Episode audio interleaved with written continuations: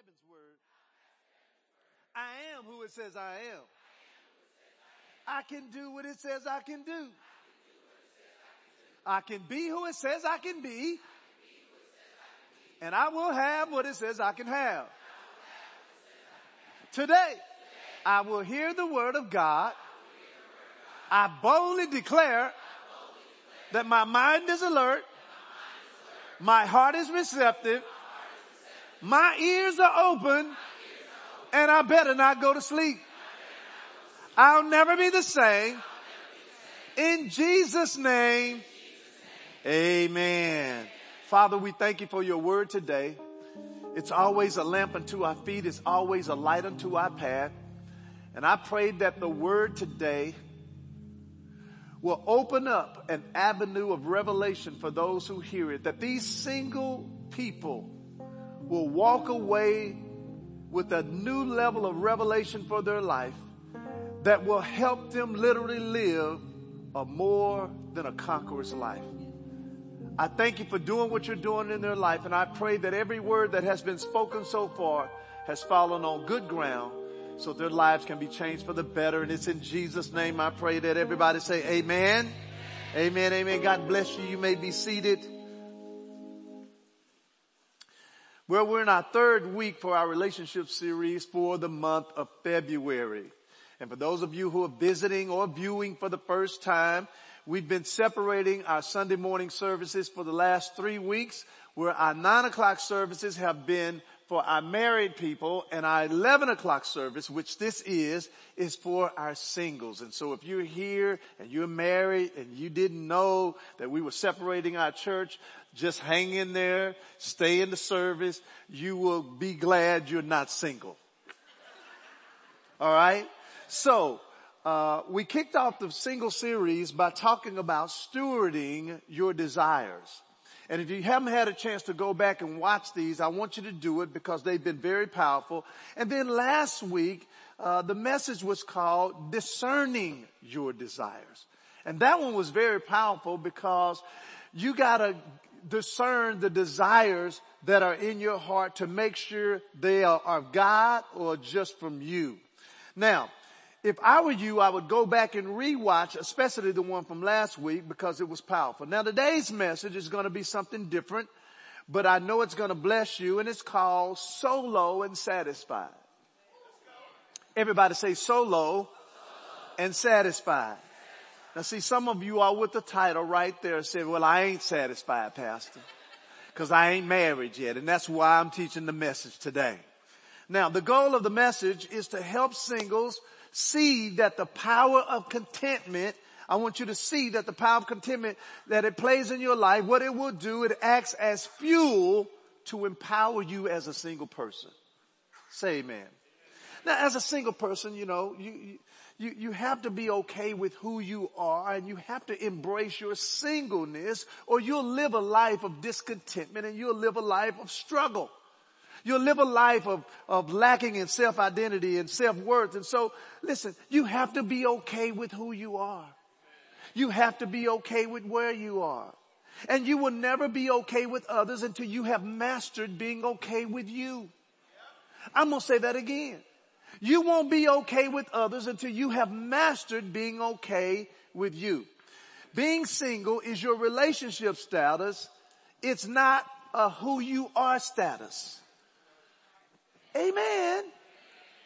If your, if marriage is your identity, then you will never know who you are while you're single. And some folks make marriage their identity. Amen. If you, if you don't know who you are now and marriage is your identity, then once you become married, you will have false identity because marriage does not make you who you are. Listen, your identity should never come from your relationship status. Your identity should come from your relationship with God. So let's look at some keys because I'm going to share some keys this morning that, that hopefully you'll embrace your singlehood. You'll embrace th- your single status. And so I'm just going to jump right in here because I have several this morning. Here's point number one if you're taking notes. Uh, in order for you to, to live a solo and satisfied life, you have to let go so you can grow. Some of you all have this false sense of vision. You know, when you were a little girl, I'm talking to somebody right now, you had this play set and they bought you a Barbie set and you got a Barbie and a Ken and, and it was, you know, y'all was gonna get married and, and you were gonna get married at this age and, and, and it hasn't happened. And so now, you know, you're struggling. But just because it hasn't happened doesn't mean that it won't happen. And then there's some people who've decided, you know what, I want to stay single. You say, well, pastor, why would a person do that? Well, it's actually easier to be single than it is to be married. You don't even know you saved till you married.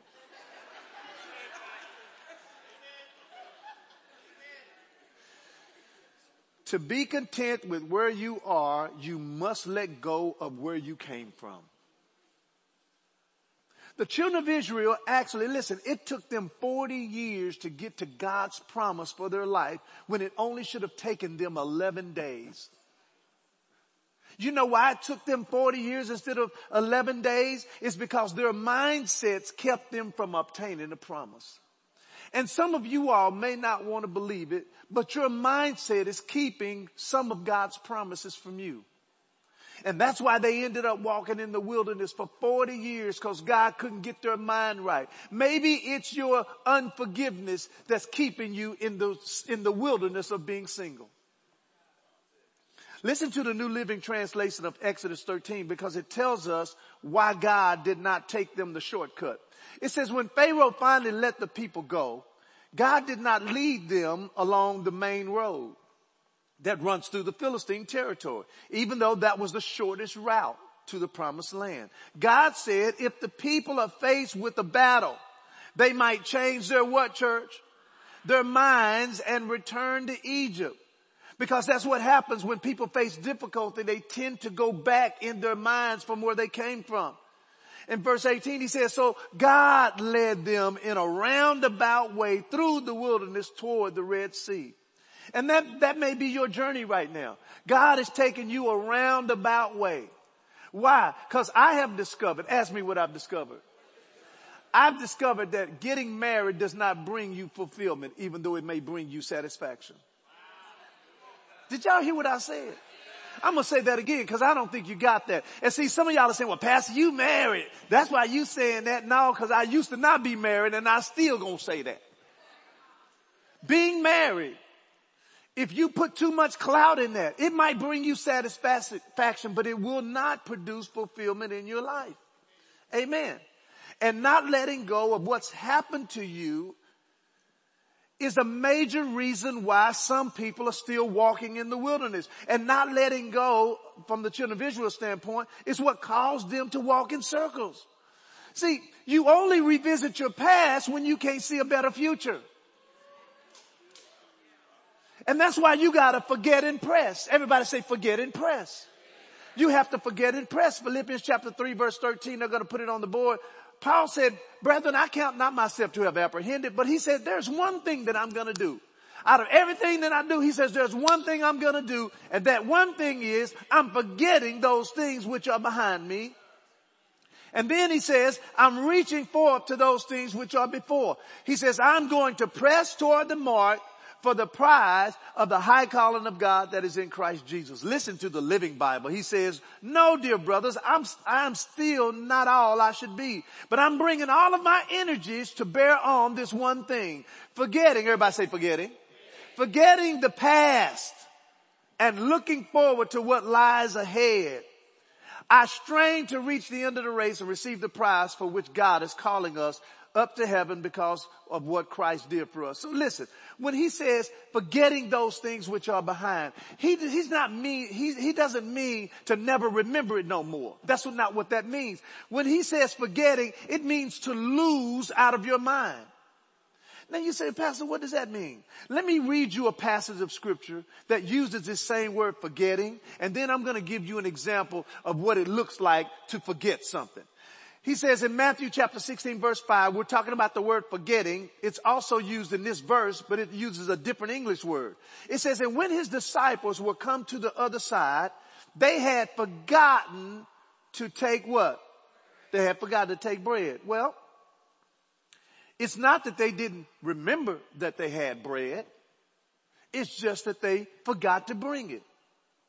Forgetting doesn't mean to never remember anymore as much as it means to choose to not dwell on it no more. I mean, if you notice it didn't say forget those things which are behind. It said forgetting which is ongoing. Uh, have you ever lost or misplaced your keys before? Anybody in the house? Anybody in the, anybody watching me? You lost your keys, misplaced them. You actually cannot remember where you put them, although you have not forgotten that you have keys. Are you with me? So to remember where you put them, what do you do? You start thinking about, okay, where I, where have I been? So you replay in your mind everything that you did prior to not remembering where your keys are. What you're doing is you're replaying in your mind events to help you remember where your keys are. Well, that's what Paul is saying. He's saying to lose out of your mind. In other words, stop thinking about what has happened. Forget it. Everybody say forget it. No, he's saying forget it. Forget it. In other words, you forgot where your keys were, but you didn't forget you had keys. The only way to continue to remember something is to continue to remember something. That was deep, wasn't it? No, no, no. The only way to continue to remember something, you have to choose to continue to remember it. And the easiest way to remember something, watch this church, is to talk about it. You will never forget about your ex until you get him out of your mouth. Look at your neighbor and say, you need to get Tyrone out your mouth. Get him out your mouth. Get him out your mouth. Now look at your other neighbor and say, you need to get Tyresa out of your mouth. Tyresha. Tyrone and Tyresha, they a couple.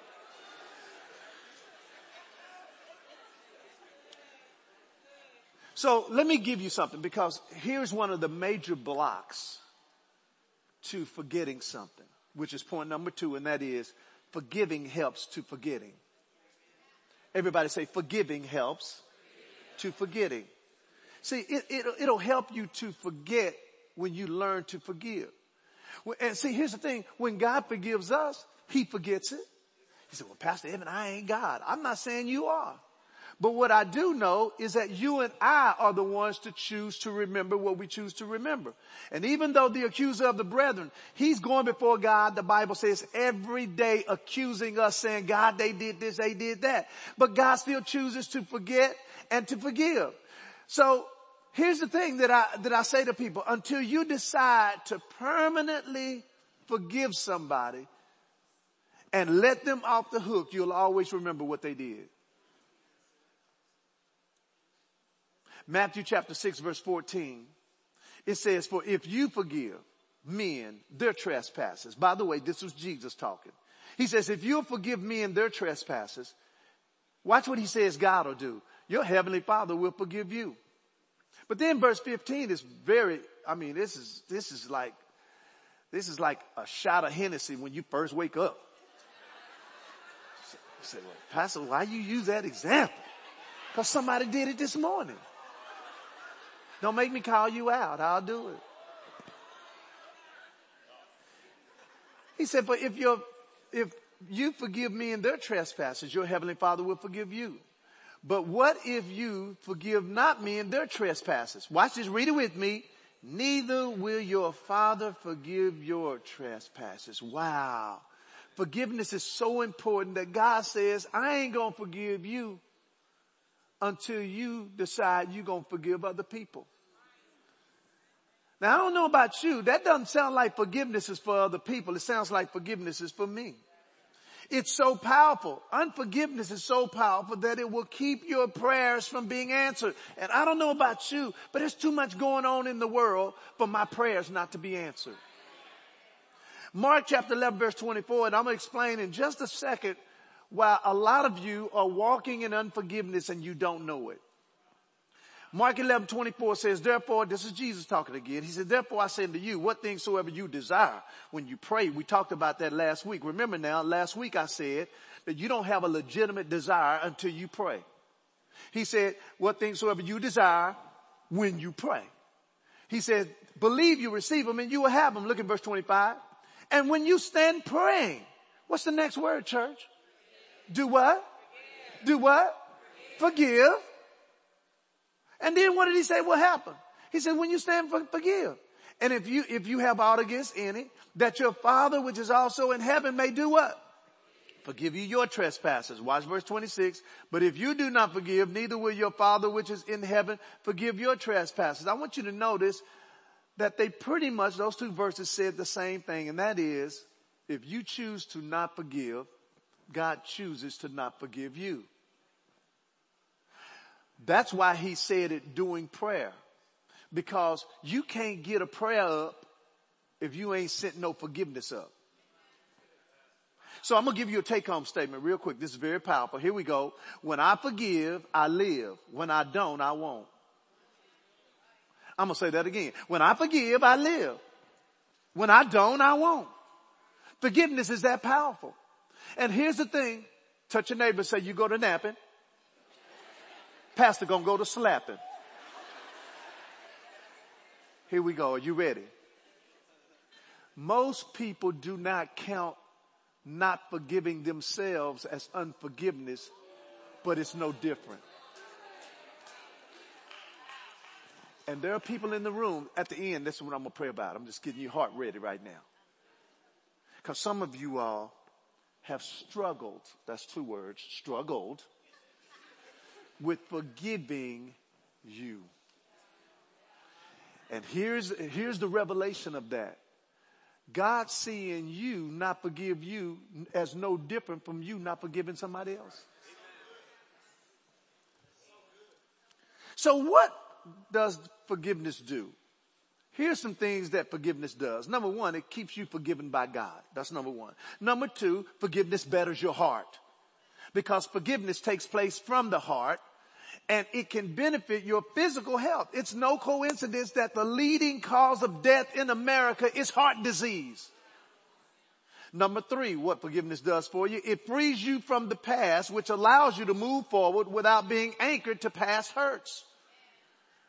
Forgiveness enhances mental health. And this is why some people right now are crazy. Forgiving reduces feelings of anger. It reduces bitterness. It reduces resentment. It decreases anxiety. It, depre- it, decreases depression. And it, listen, forgiveness will improve your health overall. So then, if that's what forgiveness does, what does forgiveness not do? Here's number one, forgiveness, it does not guarantee a change in the other person's behavior. I forgave them so they ought to treat me better. Nope, eh, nope, nope, nope, nope. It does not. Forgiveness does not guarantee a change from someone else's behavior. Number two, it does not require reconciliation, although in some cases that might be necessary. You say, well, when is it necessary? Let's say you and a coworker get into a spout and they did something that hurt you. You need to forgive them because you got to work with them again. Here's number three. Forgiveness does not justify wrongdoing. In other words, when you forgive, it doesn't mean that you're condoning the behavior of the person who hurt you. Are you with me?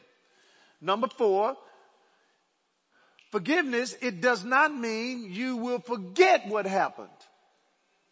Forgiveness does not require an apology from the other person. Cause sometimes in some cases the person who would need to forgive you or to ask you to forgive them, they're dead. Number five, number six. Forgiveness does not heal, but it opens the door for God to heal. Forgiveness helps you to be solo and satisfied. Amen.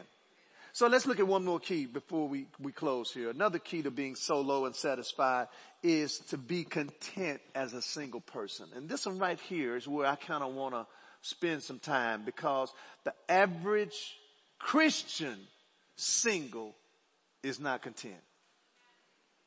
Notice I said average. Now look at your neighbor and say, I ain't average though. Now look at your other neighbor and say, you a lie. I'm just, I'm just, So here's my third point. Are y'all ready for this third point? A single life doesn't mean a miserable life.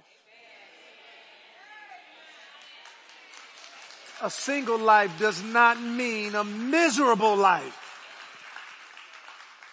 Being single isn't a curse or you would have been born married.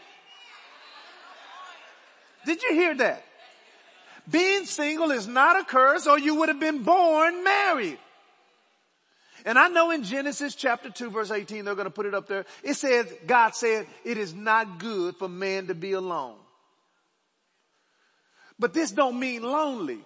Because you can be, you can feel lonely in the middle of a, a thousand people. So he didn't say man should not be lonely. He said man should be, uh, not be alone. And that's why you should have community. You don't have to be married to not be alone. You could get some friends, you could get some, some, what I'm gonna call community to help you not feel alone. Say amen to that. So here's another way that that word lonely is used that we just read in Genesis uh, chapter 2 because I want to show you this. It says in Abraham, I'm in Genesis 21, 27. It says, and Abraham took sheep and oxen and he gave them to Abimelech and both of them made a covenant. Verse 28 is what uh, uses this word, uh, alone. It says, and Abraham set seven ewes of lamb of the flock by themselves. That word by themselves, it means alone. It means separate or separated, but it doesn't mean, uh, it doesn't mean to be alone without nobody. It means to not be together. And the only way you can do all things through Christ who strengthens you, church, is you got to have a certain level of contentment. See, we quote that scripture, oh, I can do all things through Christ who strengthens me. The question is, will you? Listen to the New Living Translation of Philippians 4 because people quote this, but they don't really understand that the secret to doing all things through Christ who strengthens you is contentment. Watch what it says here. He says, how I praise the Lord that you're concerned about me again. I know you've always been concerned for me. I'm reading out of the New Living Translation. He says, but you didn't have a chance to help me. Watch what he says. Not that I was ever in need, for I learned how, watch this, I learned how to be content. I learned how to be content because becoming content is something you have to learn to do. He says, I've learned how to be content. Watch this, with whatever state or whatever I have. He says, I know how to live on almost nothing. I know how to live on everything. I've learned the secret of living in every situation. I've learned the secret of being single or being married. He says, whether I'm full, whether my stomach is empty, whether I have plenty or whether I have little. He says, you know what? I've learned how to be content. And because I know how to be content, he says in verse 13, I can do all things through Christ who strengthens me. The word content there means to be sufficient to oneself. It means strong enough or enough to have no aid or support. It also means independent of external circumstances, which means, you know what? If I'm married, I'm good. If I ain't, I'm good. Amen. Most singles are not content because they are not okay with who they are, which is my last point here.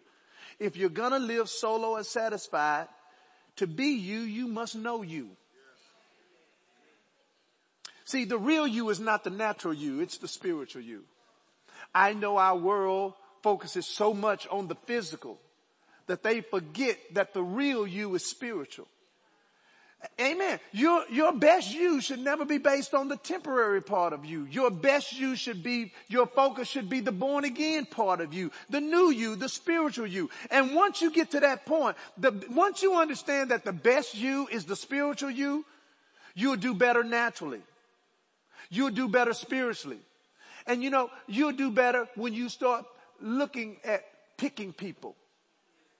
Because if you only look to the flesh, you shall of the flesh reap corruption.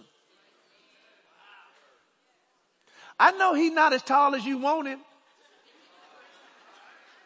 But you're not as fine as he wants you. Oh.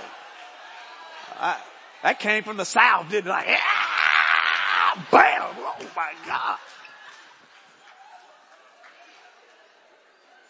2 Corinthians 4.18 tells us, he says, do, we, while we look not at the things which are seen, but the things which are not seen, because the things that are seen are temporary, but the things that we can't see are eternal. When are you going to learn to see you like God sees you?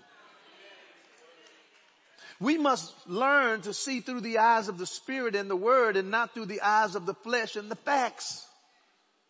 When you see through the eyes of the word and the spirit, you will say what you don't see and you will speak those things that are not as though they were. Listen, your best you must come from revelation and not just information. So here's now the, the core of the whole thing because long time ago, I got this revelation that I need to like me whether nobody else does or not.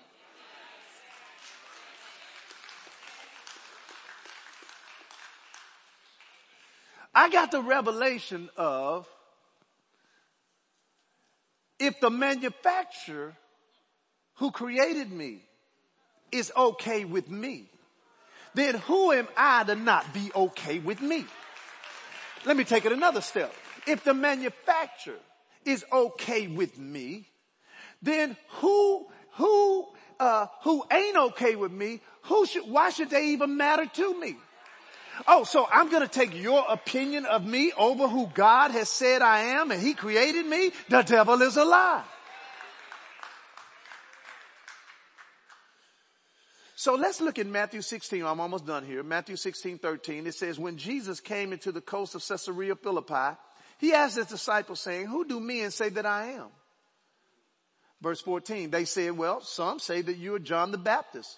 Some say you are Elijah. Some others say you're Jeremiah and some the other prophets. And so he said to them, but who do you say I am? And so Simon Peter answered and said, you are the Christ, the son of the living God. I want you to notice what Jesus says to him. And Jesus answered and said unto him, you are blessed, Simon Bar Jonah. Why? Because flesh and blood did not reveal this to you but my father which is in heaven revealed this to you. And then he says, and I say unto you that you are Peter and upon this rock I'm going to build my church and the gates of hell will not prevail. And then he says, I'll give you keys to the kingdom and whatever you bind on earth shall be bound in heaven. Here's my point. I want you to see that it was revelation that allowed Peter to see who Jesus really was. And it's going to take revelation from God for you to know who you are.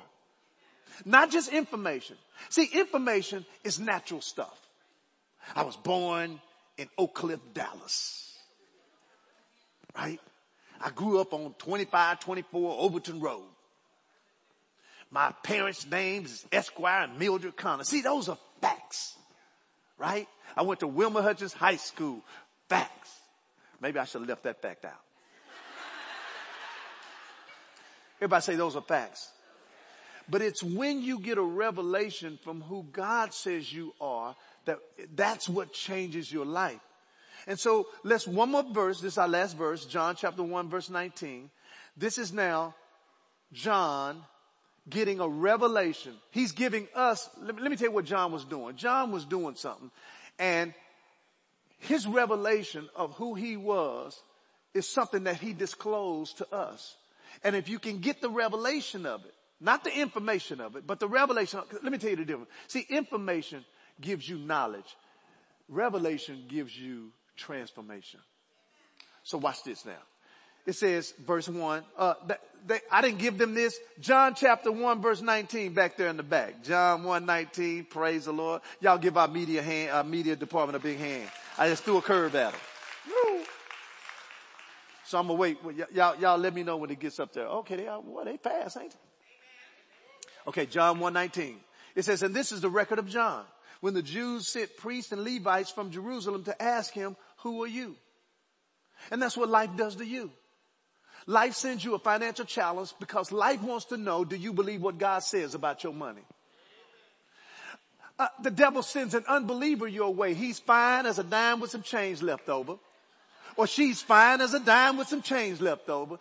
The devil wants to know, do you believe what God's word says about you, who you should be dating? He said, well, so the Bible says they sent priests and Levites to ask him, who are you? He confessed and he denied not, but confessed. He says, I am not the Christ. Well, thank God he knew who he wasn't. Cause to, to know who you are, you gotta know who you not. So when people call you names, that shouldn't rattle you.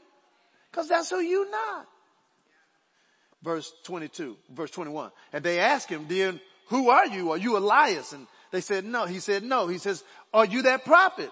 And he said, no. And so they said to him then, who are you? That we may give an answer to him that sent us. What are you, what do you say about yourself? Watch his answer. Cause see, the answer that he gave should be the answer that you give. When life comes at you and say, well, who are you?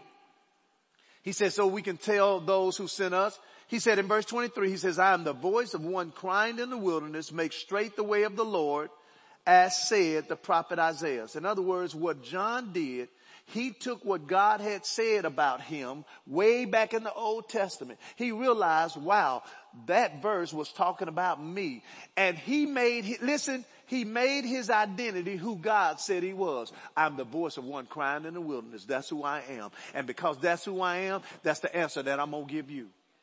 And most people don't accept who God has said they are because they don't know. So he said, hey, that's who I am. I'm the voice of one crying in the wilderness. Now I'm to jump down to verse 25, if y'all would. Verse, jump down to verse 25. And so then after he satisfied them by telling him who he was, watch now what they have a problem with. Then why are you baptizing then? If you're not the Christ or the prophet. Because once you know who you are, people gonna have a problem with what you do. Did you get that? So, information is designed to provide you with facts, but revelation is designed to transform you with truth. Revelation helps you see and know what God's viewpoint is on something and his perspective. So I'm closing here because I'm going to give you some facts about receiving personal revelation of, uh, about the real you. Here's some facts about personal revelation. Number one, when you, once you get a revelation of you, number one, if you always need a man to tell you who you are or a woman to tell you who you are, then you will only become what they see you as. Here's number two. What you do will come out of who you become and who you become will come from who you are. And who you are will come from who God says about you. When you get a revelation, now it's all about how God sees you. Here's number three. You become the best you when your perception of you is changed by the reality of who God says you are. And I, and, and i never forget when I, when I got this, I stopped performing for God after that. Cause see, some of you are, you're performing for God because you want to get God's approval. Well, let me just say this. The blood of Jesus, when you accepted Christ, you got accepted in the beloved that day. Now, does God want us to act right and do right? Absolutely. But my, listen now, this is going to mess up some of y'all. My actions do not dictate whether God loves me or not. If I never did anything for God again, His love, let me tell you how deep God's love is. His love is so deep that he loves sinners the same as he loves saints. And that's why some people never get saved. God loves me. He does, but he gonna love you right to hell. That's what he gonna do. No, he loves you enough to let you do what you want to do. So how do we apply today's message? Number one, I want you to ask yourself, are you content with being you as a single person? Are you okay? Are you okay?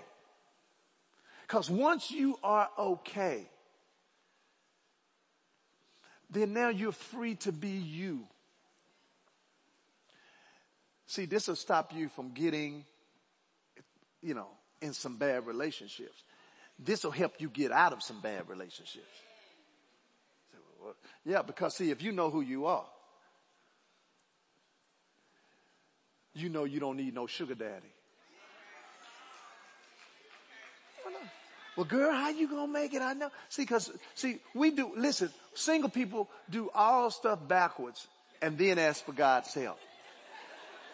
You move in with him, you get a joint account with him, y'all buy a house together, and he ain't asked you that question, and then you realize this ain't even the man. or he leaves you. Then it's like, oh, God, eh, what are you going to do? Do you stay in a relationship because he's been sugar to your daddy? Or in some cases, sugar to your mama because we got some of them too, right? When you know who you are, then you know whose you are. Yeah. So, I don't need your money. And when you know that, watch this, you'll show that. So number one, that's, that's number one. Here's number two. Have you forgiven people in your past? Now here's the thing that I, that I've realized with, with people. Because they've connected forgiveness with feelings, they don't know if they've forgiven or not.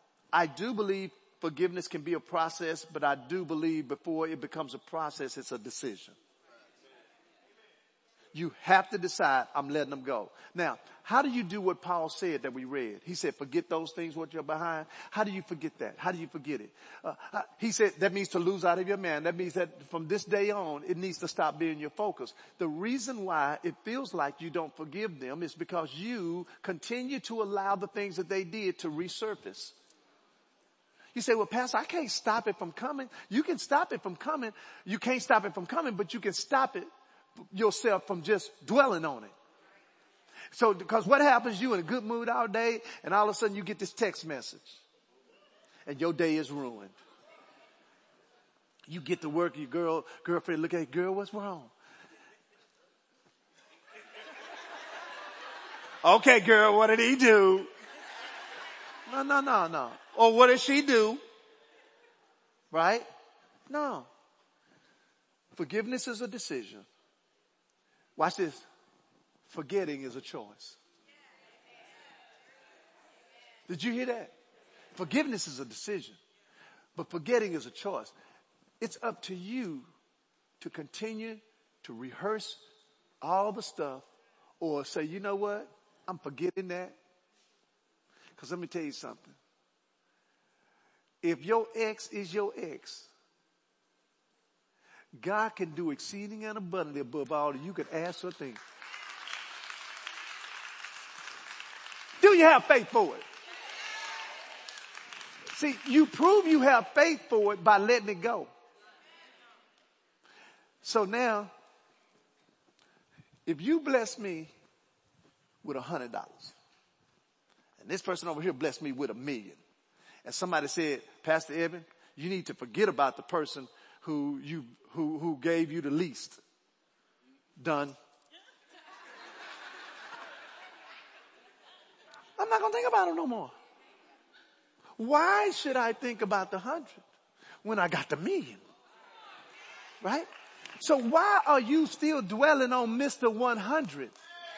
Mrs. 100 when Mr. Million is around the corner? See, y'all don't hear what I'm saying. I'm saying to you, God can do exceeding and abundantly above all that you can ask, think, or imagine. But you gotta let him do it. He can't do that if you stuck on 100. Oh, I know. I'm gonna keep it 100. Well, you stay at 100. There are more numbers that are higher than a number, uh, than a hundred. You got a hundred, you got 200, you got a million. It's your choice. So there are some people today. You have not forgiven you and I'm to prove it to you. Because all you can think about are the mistakes and the challenges that you've done for your life to be where it is. It's called, are you ready? Regret. The only reason a person regrets is because whatever happened, they viewed it as a loss. And some of you have made some choices in your life that may not have been good. We all have made choices we're not proud of, but, but sometimes when you make a choice that's, that, that really brought some, some heavy consequences, those are the ones that it's hard to let yourself go. And so to feel, listen, this is backwards. You feel better about yourself when you just remember it. It's like, okay, I'm, I didn't say take respons- not taking responsibility for it. I'm saying forgive it and forget it. Stop going back, reliving what has happened. Reliving doesn't change it. And so there are some people with every head bowed and every eye closed. Here's my question. Have you been struggling forgiving you? Because I, I believe that's the main thing. Forgiving you, letting you go. Because if you're not forgiving you, God's not forgiving you. And so that's who I want to pray for today. That's who I want to pray for. And if that's you, just right there at your seat, just raise your hand and say, Pastor Evan, that's me. I, I, I haven't quite gotten to the point where I'm, I'm forgiving myself all the way. And, and I need, I need to let myself go today. I need to forgive myself today. Raise your hand real high, real high. I see hands going all, all over the building. It's too many hands for me to acknowledge, but I want you to keep your hands up. In fact, if you're watching me right now and you've struggled forgiving you, today is the decision. Remember now, forgiving is a decision. Forgetting is something you have to decide you're going to do. But right now, we're talking about forgiving you. If you, if that's you, raise your hand right there. Oh, at home, you say, well, Pastor, you don't see my hand, but God sees your hand. Hands up, hands up, hands up, hands up. In fact, you know what I want to do? I want you to put both hands up.